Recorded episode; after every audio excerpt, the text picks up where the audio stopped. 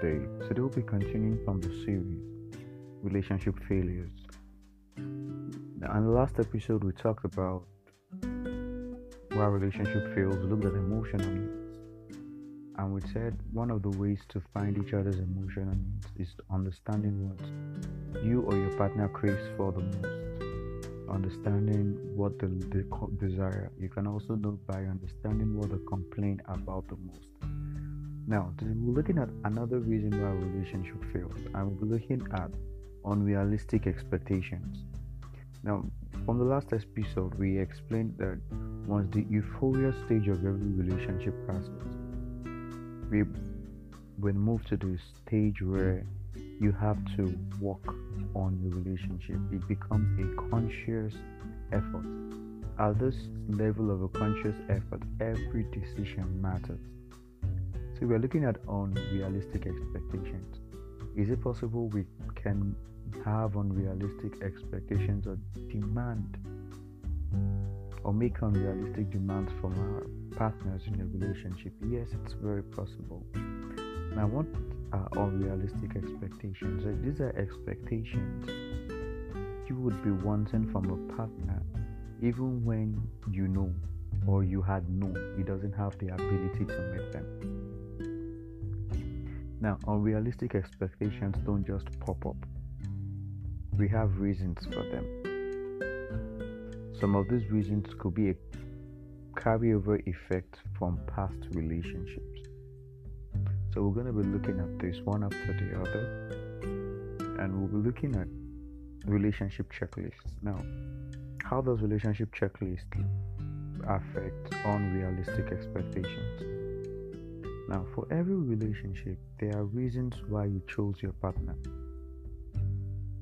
There are reasons why you want other person. Now, it could be because he's cute, he's handsome, because he has money, because he's comfortable, he could be caring, he could be loving. You all know these reasons why you have or you chose whoever you chose. Now, at the first, at the euphoria stage, everything works well.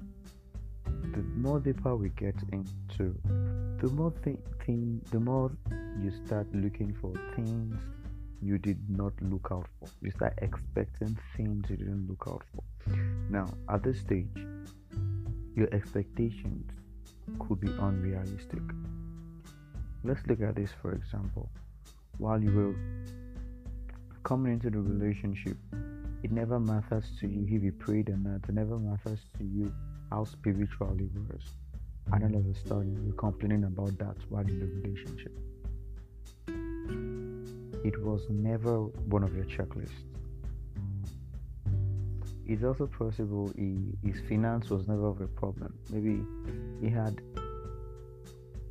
enough money or he was just managing. So let's look at it if he was just managing.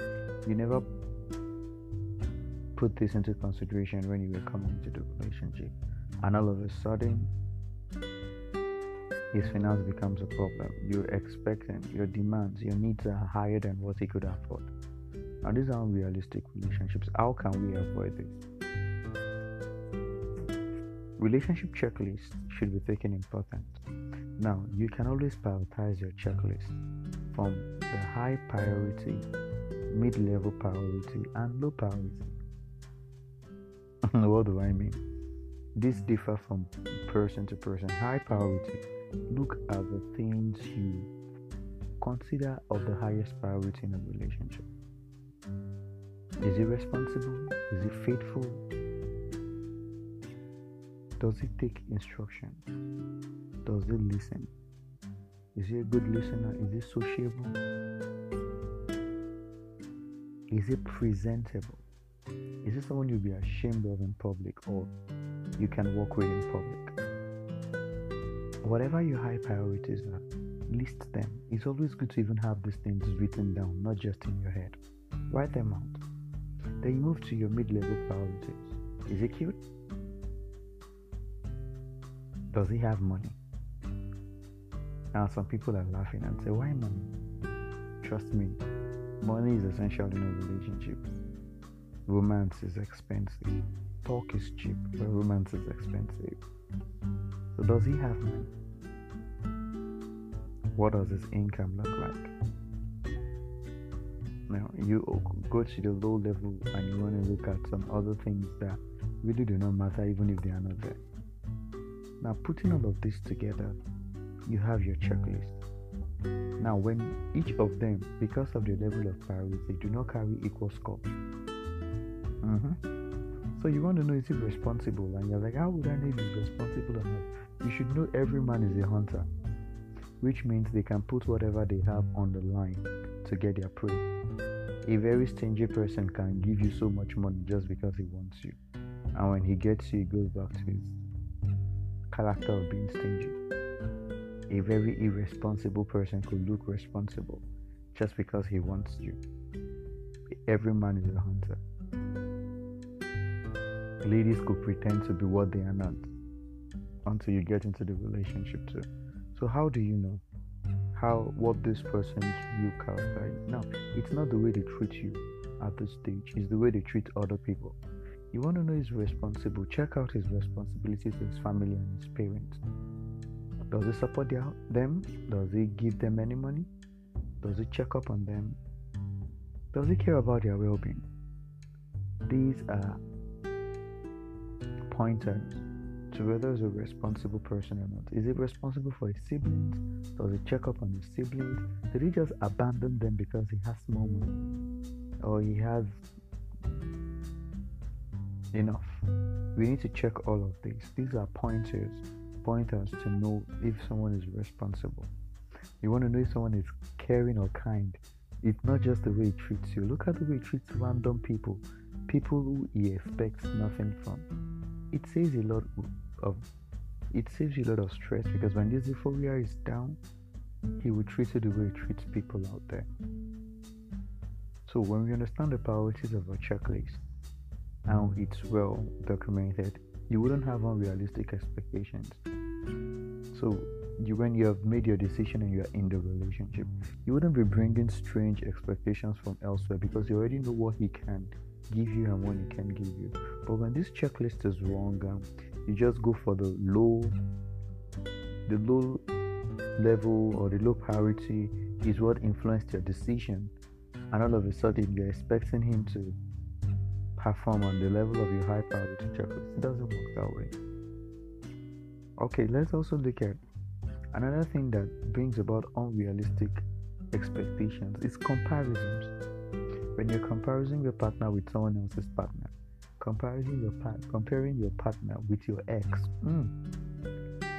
a lot of people do that. They compare their partner their present partner with your their ex. That's like comparing your present with your past. And you expect him to do the things that person did. If that person was so awesome why did you leave?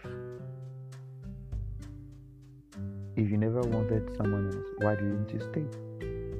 You see we should always understand that whosoever you're with is who you're with. And don't compare him with someone else's partner. Don't compare him with your ex. Don't compare him with your friend's partner. Don't compare him with your siblings' partner or someone else entirely. These are unrealistic expectations. You knew what you were going into before you went into it comparisons would only kill the flame. For every person you compare your partner with, you begin to see this his disabilities or his inabilities instead of his abilities. You start seeing the negativity instead of the positivity. And for that other person you're comparing, you're using as a comparison or a measure of comparison. You can the only thing you can see are the shiny things it's only the partner of that person that knows the other things that were not in what he bargained for. Trust me, stolen meat is sweet, so someone else's property would, will always attract you because you are seeing the attractive side of it. So we should consciously and consciously understand that unrealistic expectations are one of the reasons relationship fails. This comes from maybe a wrongly prioritized checklist or comparisons with your ex, with someone else's partners, all of these things affect relationships. It kills the flame, and relationship. A lot of relationships have failed because of this reason. Thank you for listening to our podcast today. I hope I've been able to shed more light in the second episode. Bye and see you.